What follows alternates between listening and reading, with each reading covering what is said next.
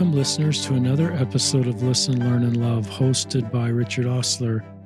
My guest on today's podcast is someone I really admire who's written a book I wanted you, our listeners, to connect with. Um, as we started 2024, I've generally tried to do LGBTQ focused podcasts, but um, I give I will do some exceptions at times when I come across content I really want to make sure you, our listeners, are aware of. And um, Kurt Francom is who is on the podcast joining me from via Zoom. Welcome to the podcast, Kurt. Hey, Richard. Uh, thanks for having me back on. I always appreciate our time together.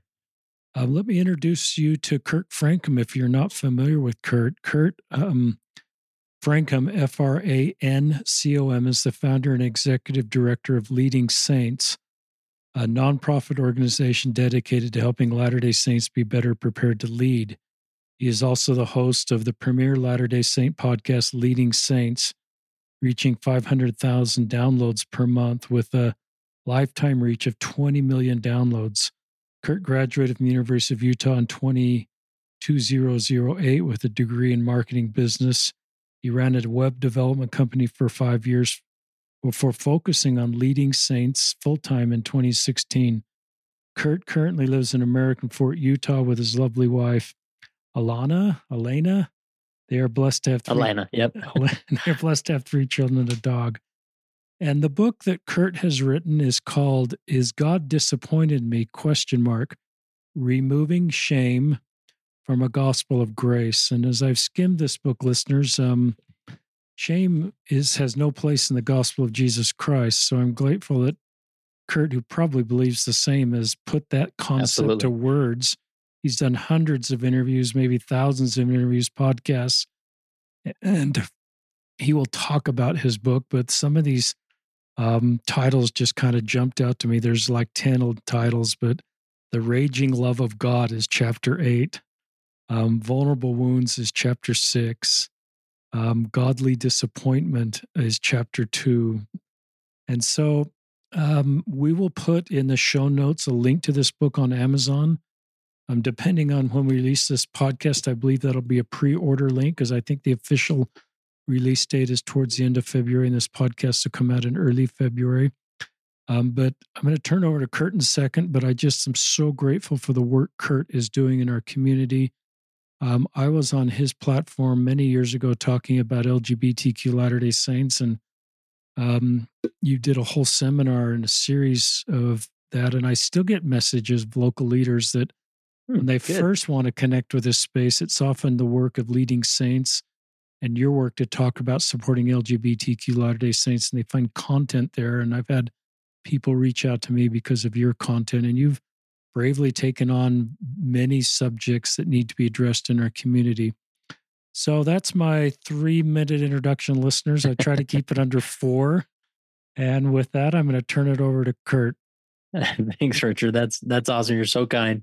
And yeah, you know that that that content we did it was called LGBT Saints, and I just wanted to create a library of, of content to help Latter Day Saint leaders to at least have a perspective as they uh, you know march into these callings and efforts to connect with individuals and, and you gave such a great perspective there and uh, because as you know as as a bishop you know you just have a list of appointments and you don't know you know the person may be walking in but you don't know the question they have or concern or life experience they're bringing so it's always good to have perspective and and that's really you know a lot of people will ask uh, you know, or maybe surprised by a book like this. Is God disappointed in me? And here I am, you know, I'm sort of known as the leadership guy. You know, the, yeah. I've interviewed hundreds of, of leaders across the world. And so they think, Kurt, why, why not a book about leadership? And my response to that is there's nothing more important to understand than shame when it comes to leadership. Because uh, the way I see it is shame is an attack on identity. And at the core of our doctrine, at the core of our uh, theology is this concept of identity that even the even the phrase i am a child of god can be so unique amongst other christian um, uh, faiths that that we first start by teaching this that we are children of god and he has endowed us with an identity. And you think from the other end of the spectrum the the beautiful doctrines of the temple and what what happened in the temple that you are endowed from on high by, with an identity and even every ordinance uh, has to deal with identity. And so, when I see and try and understand this concept of shame, the way I frame it is it is an, an attack on identity. And if we don't, uh, if we don't sit with that and truly try and understand it, you know, just speaking from a leadership standpoint, it's going to be very difficult to help individuals if we don't understand the the tool of shame that the adversary uses. And I would go so far to say that shame is the strongest tool the adversary has, and that's why he relies on it so much. Um, it's such a strong tool that you know richard uh, confession time here I, I find myself as a parent from time to time relying on shame because wow you know it sure gets those kids moving and gets us out the door and gets us to church on time when maybe i can throw a little shame out there you know it gets people it is motivating but uh, like you said there there just isn't a place for shame in uh, in any context in the gospel and uh, what led to me writing this book is I saw individuals um, sort of just bogged down with shame, even in the context of the church. And I think, ah, like, no, this is this should be an encouraging faith. This should be a redemptive faith. And I don't know if you've heard this term, so around uh, online or in other contexts, but some people will frame our religion as a a high demand religion, yeah. right? And man, that breaks my heart. Now I can see, like on paper, how they could maybe come to that conclusion. There's there's a lot of stuff that uh, a lot of demands at times it feels like that we we got to do right uh, missionary work temple work family history work come follow me you know temple attendance uh, I, mean, I mean it goes on and on of uh, it, you can begin to feel like all this pressure of not doing enough or man, I'm not keeping up. And it seems like, you know, the the Joneses across the pew, they they seem to have it all figured out and they're always here on time and they're, you know, their children seem to be perfect and they never struggle in high school or they never, you know, whatever it is. And we start comparing ourselves and thinking maybe there's something wrong with me or the, maybe there's something wrong with my family. And there's the attack on my identity. There's the shame that the adversary so so slyly inserts into our our faith experience and it begins to corrupt how we frame everything in our faith experience. And seeing individuals loved ones family friends that that leave the church um, that that step away and, and reject it completely because of this overwhelm they feel. Now uh, when i hear their story and a lot of these stories richard i've heard on on your platform they're heartbreaking. And you know sometimes i can't blame them for taking those steps because they uh they're in such this the space of overwhelm and and pressure and, and sometimes it leads to anxiety and depression and some other things that oof, like yeah maybe there you need to call a timeout a minute and, and uh, regroup and and figure that out because that shame becomes we begin to drown in it. And so um, that was sort of my hope and i wanted to explore the, this concept of shame as, as it is in the context of our of our faith tradition and the things we do and hopefully find where that grace is and what the role of grace is and and do we have a god that's up up in heaven that's just disappointing us all the time? Or do we have a god that's encouraging us wanting to give us hope? And instead of being a, a high demand religion i want us to be known as a highly redemptive religion that we find nothing but encouragement that when we walk out of church we're more buoyed up than we are discouraged by oh, i'm just not doing enough but there's a deeper message, a stronger message if we can tap into that. So I, I don't know if any thoughts or questions come to mind at, at this point. I, I, don't want to go on too long. Just that I'm with you. It's interesting, listeners. I haven't talked to um, Kurt for a couple years, and it's like we both have been on our journeys to come to many of the same conclusions. And maybe you, as listeners, have come to the same conclusion. But um, you said some things that I wrote down that shame is an attack on identity, and I love that. And I totally agree that shame is the strongest tool of the adversary. I never would have thought that um, 10 years ago, but now I really believe that. And that I love your shift from a high demand religion to a high redemptive religion, which I think yeah. is the gospel of Jesus Christ. So I'm with you. Keep sharing, Kurt. awesome. Well, yeah, you know, the, uh, the, there's just so much, our theology is so beautiful. Um, and I get that you know the, the, there's there's times and moments to to struggle with different theology or word set or whatever it be, but I mean this this beautiful journey that we're being invited to a covenant relationship.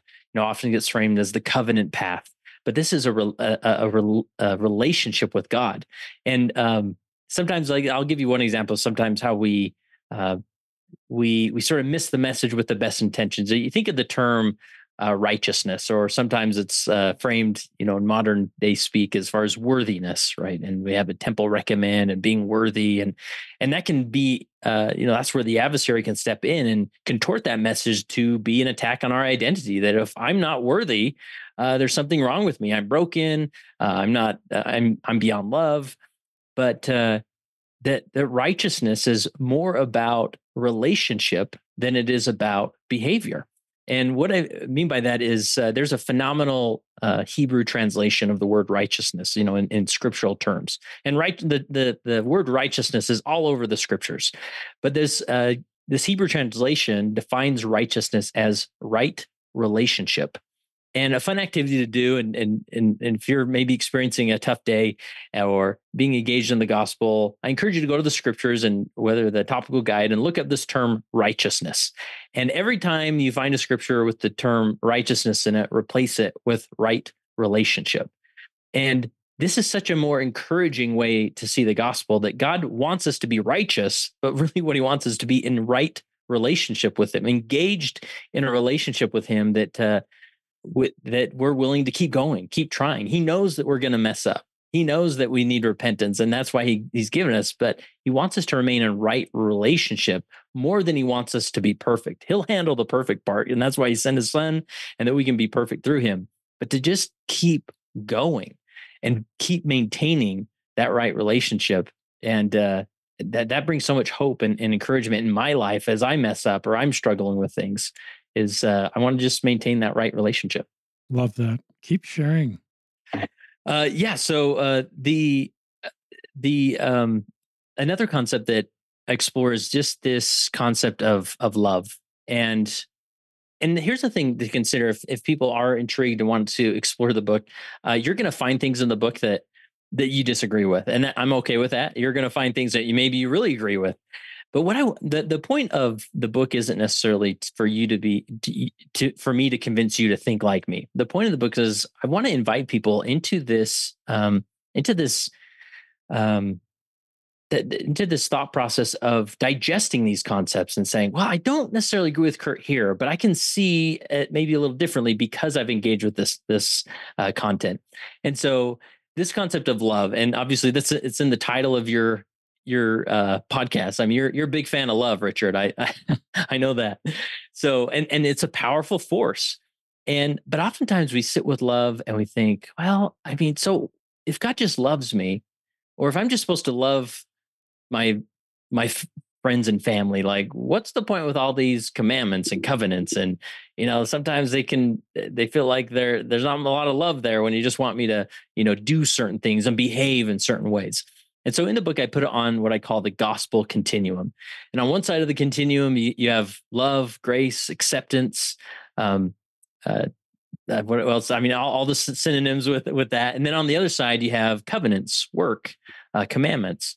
And sometimes we get stuck on one end or the other of these these uh, on this continuum, where so often um, we get caught up in all the behaviors, right? And I remember as a young teenager and as a young missionary, you sort of get uh, indoctrinated with uh, with more and more things that you need to do, and you sort of lose yourself in it sometimes.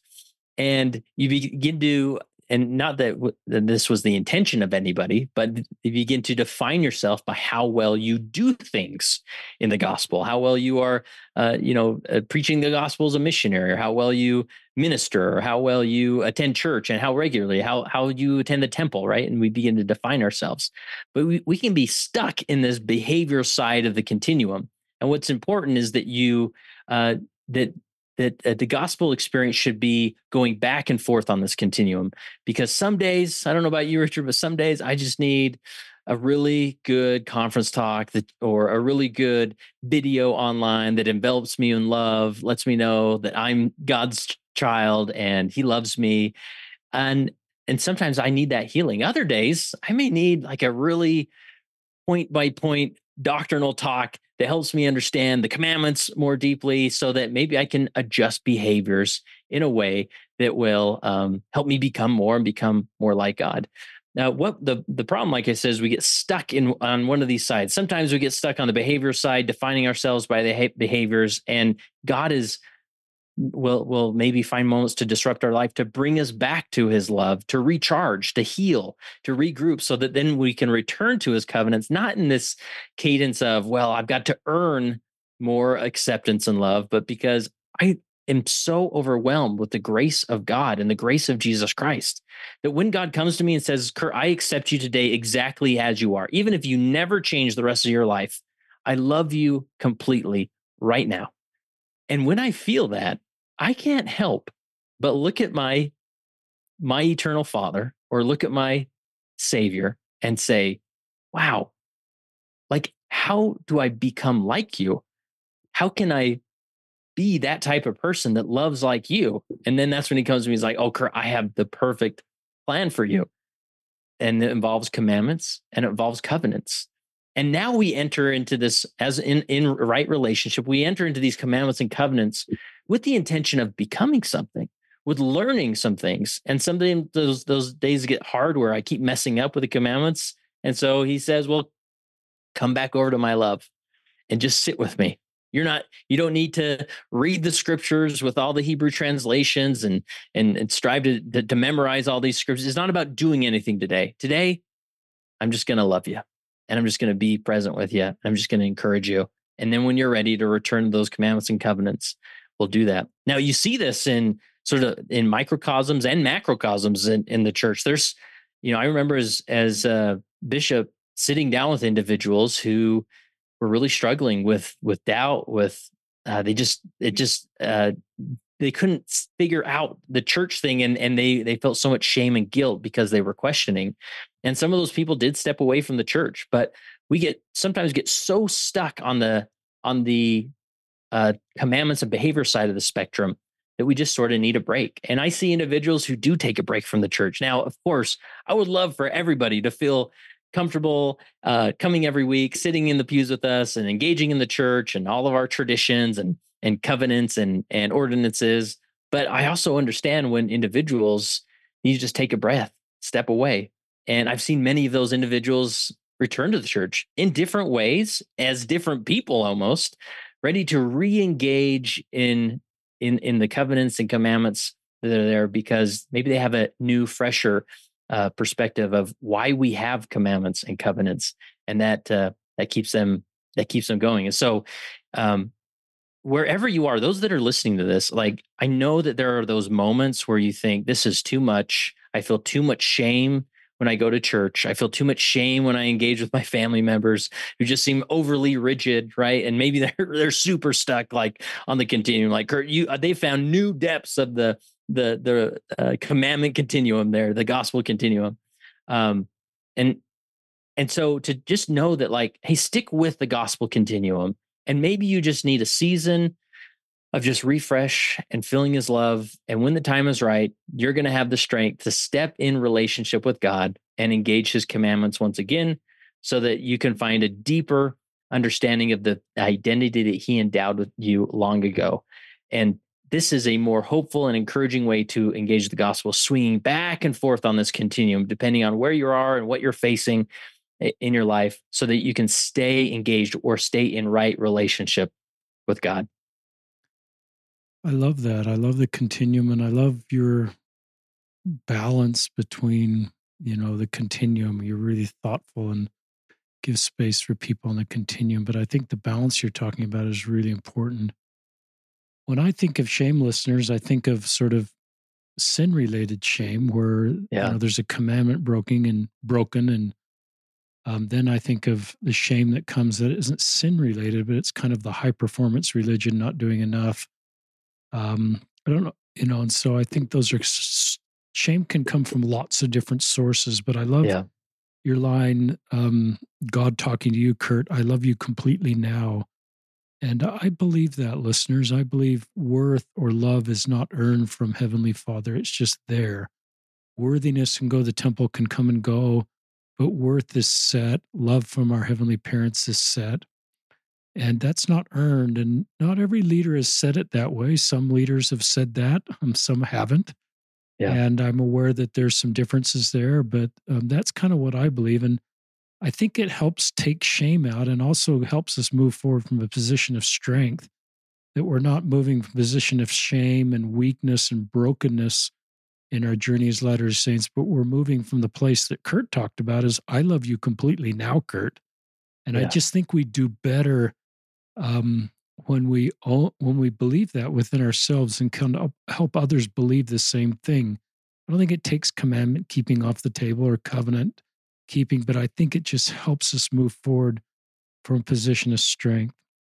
Yeah. So you know the uh, I'll uh, go off of what you just said. There is that on the the church's website, churchofjesuschrist.org, it defines grace as the enabling power of the atonement of Jesus Christ. And I've heard that a lot. Elder Bednar says that quite a bit, and I've often sat with that and thought, I don't really get that. Like, what do you mean the enabling power of Jesus Christ? But here's the, and this is a, really a paradox because I'll say this to some parents and they think, Kurt, like you do understand, like if we offer too much acceptance, then I mean, the, our child will get the impression that we just don't care what they do in life, and that they'll just run off and uh, end up in federal prison and in drugs, and you know all the you know that's sort of the, the, what our brain does to to us that we we assume the worst case, right? Like well, almost sort of passively aggressively giving them permission that they can sin, and I don't want to do that, and and I said no. Here's the paradox of it and and this is the enabling power of grace is that when we feel grace just like i said earlier when we feel grace and this complete love and acceptance from god i can't help but turn to him and say how do i become like you? What do you want me to do next? I want to be with you forever. What's the plan? It orients us it enables us towards commandments and covenants out of the context of being shamed or doing it because you're supposed to do it but that's the power of it it enables us to turn to uh, things that will keep us in relationship with God, and uh, that that's a relationship that's that's really encouraging. So love that. Keep sharing. I don't know if there's specific chapters you'd like to highlight or. Yeah, well, I guess um, we can. What you uh, hope the of, book accomplishes. You've kind of talked about that, but it's just your time yeah. to keep talking. well, thanks you know this the title is uh, obviously uh, we're both marketing guys richard and so we love a good provocative title right and um, you know is god disappointed in me i want people to be you know glancing through books at the bookstore perusing the bookshelf and seeing this and almost hearing themselves say it is god disappointed in me like to me that is a worthwhile question because oh if we have an eternal god that's disappointed in me that is a very tough place to move forward. I mean, we've all experienced, uh, you know, uh, mortal parents that have been disappointed in us. And there's something about, you know, when somebody cuts or I cut somebody off on the road and they're mad at me and they honk at me and I can tell they're upset with me. I'm able to just go along with my day and it's fine. But when a loved one is disappointing me, it, it, it is, it just hits a little more, it sits a little more heavy in, in my heart because I love them and I don't want them to reject me. And and from the time we're born, we we we we know we're accepted. But then the adversary, you know, convinces us that well, your mom and dad are kind of disappointed in you, and oh, by the way, your eternal parents are also disappointed in you, and so good luck, right? That that is such a shame message that nobody can really uh, find hope in. And so um, a lot of people a lot of people hear that and they'll say well i don't know kurt like i mean god does have uh, pretty high expectations for us and there's sort of a game plan and we got to stick to the game plan or else he's going to be really disappointed in us and so uh, on this theme of being even more provocative i put out the the assumption that i believe that god is never offering us any expectations. He has zero expectations in us. Now, people hear that, and even especially parents, like, no way, Kurt. But hear me out here. If we believe what we what the problem is, we sometimes project our mortal experience, our mortal thought process onto God, and we think, well, my son comes home late. I'm marching er, back and forth in the living room, very disappointed that he's breaking curfew. And I'm assuming there's a heavenly family room somewhere that God's marching back and forth because I keep messing up and I'm not living up to the standards. However, obviously, God is an exalted being. He he processes things differently. Now I don't know, and maybe I will get to the other side of the veil, Richard. And say, "Hey, God will say to me, hey, Kurt, cute book that you wrote about godly disappointment, but just so you know, I was disappointed in you most of the time." But uh, but what I'm offering here is even if he did say that, this has given me a place, a hopeful place to continue going in the gospel. But this is a being who some say is all knowing. Like he knows everything, every mistake that you're going to make.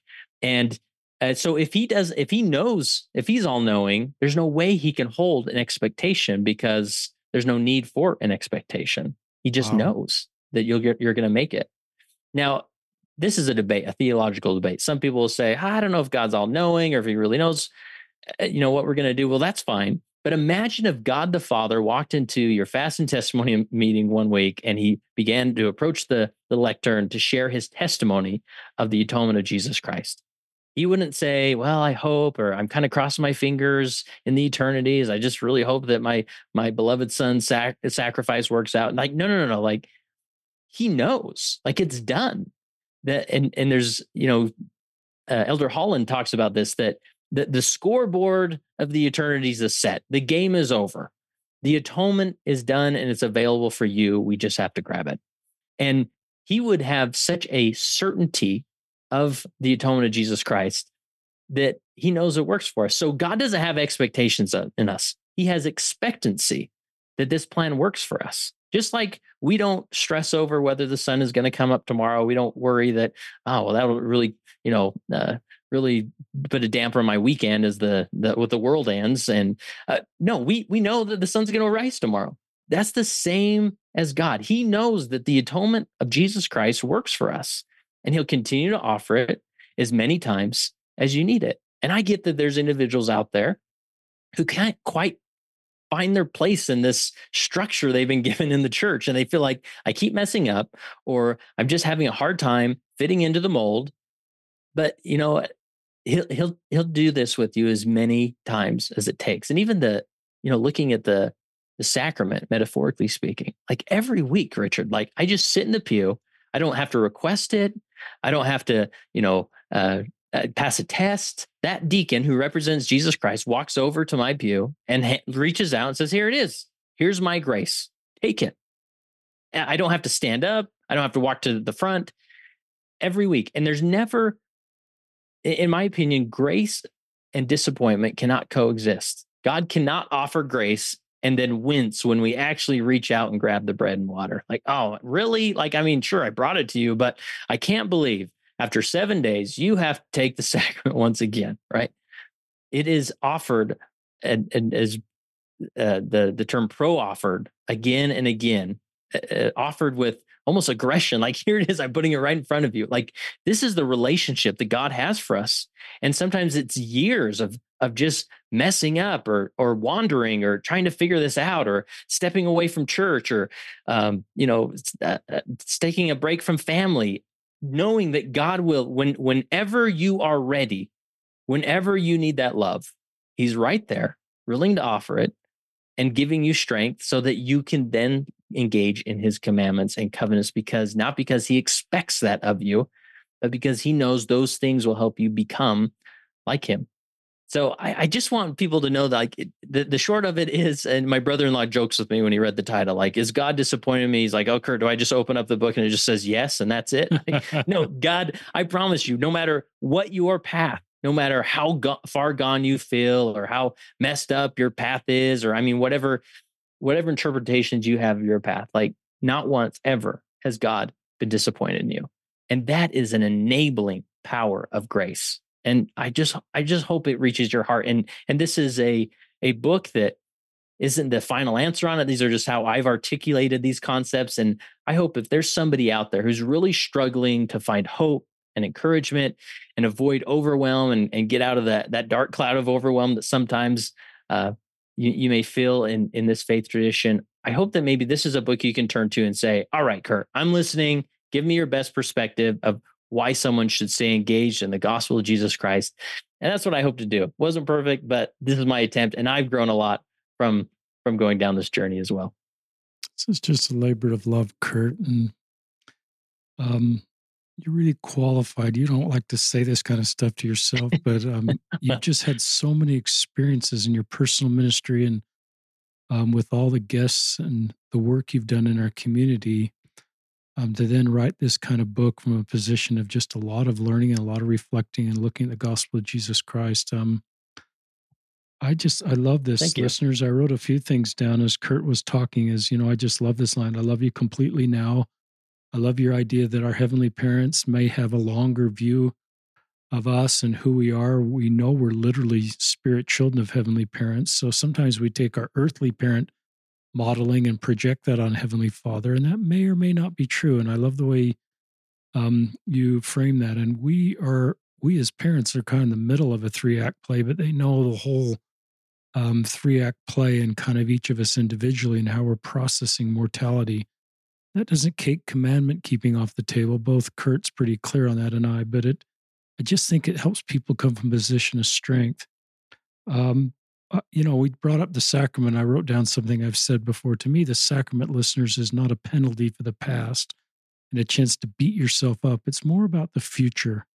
Yeah, yeah, you can reflect on mess ups, whatever that is, sins of omission or commission. Um, but it's more, I think it would should be framed as more hopeful and more about just wanting to do better versus a beat yourself up session. And if you've messed up, I think, you know, Satan and shame would say you're back to square one. All the work mm-hmm. you've done to overcome this is for naught. Um, you messed up again this week, so you're back at square one.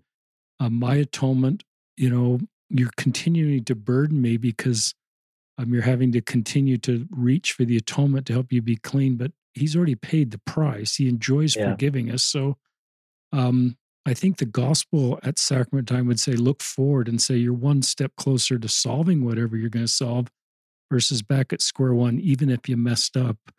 Um, yes. And um, I've, and maybe you touch on this in the book, but I love the Brene Brown quote where shame says, I am bad versus I did something bad. And that's been helpful for me when you talk about attack on identity. Shame is mm-hmm. an attack on identity and says your core is bad. Why it's not, as Kurt is talking about, because you're children of heavenly parents. And shame and guilt for me were very similar words 10 years ago. And at least for me, they're different. Um, guilt is a little more positive, it recognizes mistake, um, but it's more forward looking um, because you understand the atonement of Jesus Christ. You understand the Kurt, things Kurt's talking about love and heavenly parents with you. And it's more pro- pragmatic and positive looking. And um, shame is just a whirlpool of lie, self loathing, and looking backwards and feeling your future's forever changed. So, when you say the greatest tool of the adversary is shame, I would have said it was sin 10 years ago. Now I realize that's not I realize mortality, just one of the realities of mortality is we all sin. Now, I'm not inviting people to sin. You're not right. either, but it's sort of what do we do? Um, and if we're a priesthood leader, what would we do to help others? And my wife used to say, What do you think you're doing in the YSA bishop office during these interviews? And towards the end of my assignment, I says, I think I'm taking shame out of the YSAs because of um, helping them understand the gospel of Jesus Christ. So your book is so needed. Um, well, thank you. in our community right now. And I want to just want to send it back to you, but you know, this is probably not a focus of your book or even the podcast, but I talk about LGBTQ mm-hmm. quite a bit, and you are comfortable in that space. You've talked about it too, but um, you know, if you're straight, you're not going to feel shame around your sexual orientation, or if you're cisgender, you usually don't feel shame about that because society is saying kind things about you, and you fit into a heteronormative society. But if you're you know, if you're not straight, if you're queer um, or not cisgender, you could feel shame for the feelings that are part of your sexual orientation or gender identity. And the church is clear that you shouldn't feel shame. You know, you know, orientation is not a sin. Um, but some of my most brave guests have kind of worked through that and and realized that their identity is a God-given identity, and there's nothing to have feel shame about and look in the mirror no one should look in the mirror if they're a sexual minority or gender minority and feel they're a mistake. That doesn't change church doctrine or church teachings. It just puts everybody on the same moral footing um, and eliminates Satan's tool to create shame around sexual orientation. That if if society says you're no good and church culture's comment sometimes says you're no good, you may incorrectly conclude that your Father in heaven feels the same way, which is a lie. It's a lie of Satan. Right. So that's kind of a sister concept that you yeah. know I sort of since you're talking about shame, I'd throw that in there, but I want to send it back to you, Kurt. Yeah, well, and what comes to mind is, you know, when you talk about sin and shame, and uh, in in my opinion, shame has a cousin named stigma. That uh, there's one thing that like, yeah, we all struggle with sin, right? Where nobody's claiming to be perfect, and but sometimes it's it's when it's the the sin that comes with a little stigma or a lot of stigma, and unfortunately, that's sort of the the the struggle that many LGBT individuals experience is that there's suddenly this stigma, this heavy stigma with uh, you know with the, their feelings and what they're experiencing, and that's the tough thing to reconcile. And then that just you know turns up the the heat on the the shame is because ah, like yeah, you know it's one thing to maybe struggle with uh, you know uh, struggle with uh, you know watching TV on Sunday or whatever it is, right? These these little things that sometimes get, put out there. All right, get mad at my kids too much, but no, no, no. Like I struggle with looking at pornography, and I'm, uh, you know, and enter identity of you know I'm I'm a good Latter Day Saint, and I, I nobody can know this because that stigma helps uh, helps helps an individual hide that or an individual thinks i can't reconcile my lgbt lgbt identity and so uh, that stigma I, means i really need to hide it and so hopefully we can cut through all that and just uh, come to a place where we recognize we need we all need jesus christ and regardless of the stigmas that are attached and uh, you know that there's nothing there's few messages more powerful than the than the the words of you matter and and there there's a you can google it. There's a great nonprofit organization called you matter marathon. If you google it you can find it. And they have uh, I, I ordered these these cards in bulk. They're about the size of a business card and they're white and all they say is you matter on on one side and that's it. There's nothing else. There's no promotion. There's no website. It says you matter. And i'd love taking a stack of these cards and i'll walk into a grocery store and I'll slide one maybe in, you know, the Ritz cracker box or I'll at the gas pump, I'll slide one in the credit card slot when I'm done, or I put them in the hymnals at church because this is a universal message that everybody needs to hear. And hopefully you resonate with that message of you matter. And that is where the gospel begins. And if the adversary convinces us that for whatever reason, whatever shame, whatever stigma, that maybe we don't matter or we're broken a little bit too much, there's no foundation for the Savior to build off of. And uh, unfortunately, many people reject him because of that, because they got this uh, this false message that they're they're uh, not good enough. But then at the end of the day, we all matter. We matter to Jesus Christ. We matter to our Heavenly Father. We matter to um, so many that that love us, and hopefully that one message can carry us through and uh, lead us to hope and grace and encouragement, which uh, I pray that the individuals can find more and more in in the restored gospel. Um, talk about leading saints in in in case any listeners aren't familiar with that. Just in this closing yeah. segment, introduce leading saints to our listeners and listeners. We'll link to the you know it's just leading leadingsaints.com or org. We'll put that in the show notes. Yep. But introduce yeah, so, leading saints. Yeah, Leading Saints. Uh, most people know us uh, as a podcast, but we're a, a nonprofit organization and uh, we strive to help Latter day Saints be better prepared to lead. And so we create content, uh, just like you create content, Richard, for the, the specific topics that you cover and, and focus on. We try and be a strong resource for um, anybody who identifies as a leader, whether you have a formal calling as a bishop, relief society president, or you're in a ward and you don't have a specific calling, but you want to have a positive influence, we hope that uh, you'll find content there uh, that that will will help people. And it sort of started off as I was called as a young leader. I just wanted to know how I could improve as a leader. I want to know what the other guy was doing, uh, what was working in other wards or or stakes or branches, and and so um, we try and and uh, connect those those people with uh, success stories and to help individuals, and uh, hopefully people um, will find find encouragement there, especially leaders, and or if maybe we've all had the leader, and you know we uh, where maybe you struggle with a leader in particular, and for you to maybe set up an appointment or send a text and say, "Hey, I, it would mean a lot if you listen to." these three episodes maybe they are you know that maybe they are uh, richard's episode because this is richard i mean usually richard you're speaking to uh, maybe a more general lgbt audience yeah. but in our interview we were focused on talking to leaders, and you did a phenomenal job presenting information of as far as how to uh, understand this perspective, your journey as a as a leader in the church, and and so uh, we talked for, about everything from how to facilitate a, a ward council effectively to how to mentor someone through struggles with pornography to uh, you know creating a, a, place for lgbt latter day saints so that they'll uh, come worship with us sit with us in our pews and um, you know hang with us because uh, we we definitely need everybody.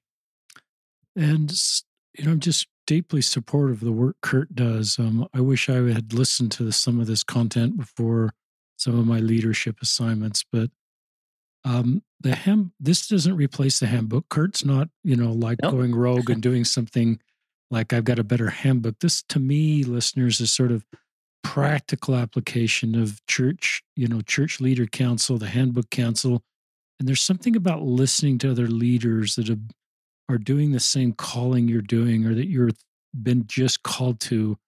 Um, and that sort of ability to bring content um, to you and the perspective of Kurt as well as the leaders that he interviews to me is just so complementary to what our senior leaders are inviting us to do and what's in the handbook. It's just a really practical application to help create Zion and help us be better leaders, better members. So um, no one's kind of doing what you're doing, and I hope you just continue to do it, Kurt, because it's still yeah. needed. You have really good guests on talking about really important subjects. Well, yeah, I, I, have a lot of fun, and maybe I often wonder why isn't anybody else doing this? But then I'm like, well, maybe I'm the only person naive enough to, to step in this world and uh, talk about it because you know, leadership. There's a lot of um, like you said, that you know, don't we have a handbook and the scriptures? Isn't that enough? Well, you know, we we have the scriptures, but people still write books about the atonement of Jesus Christ, or you know, all sorts of topics. And I think it's uh, worth exploring uh, these topics as well, just like we explore doctrine or social issues or whatever it be. And uh, so that's sort of where we that's our our sandbox that we play in. So it's great. So um, listeners, um, check out um, Kurt's book and check out Leading Saints. Both of those will be in the show notes. And um, Kurt Francom, thanks for your friendship, your leadership, yeah. your kindness, and all the good work you're doing in our community. And great to have you on the podcast. Yeah, thank you, Richard. So, the Kurt Francom I'm Richard Ostler signing off from another episode of Listen, Learn, and Love.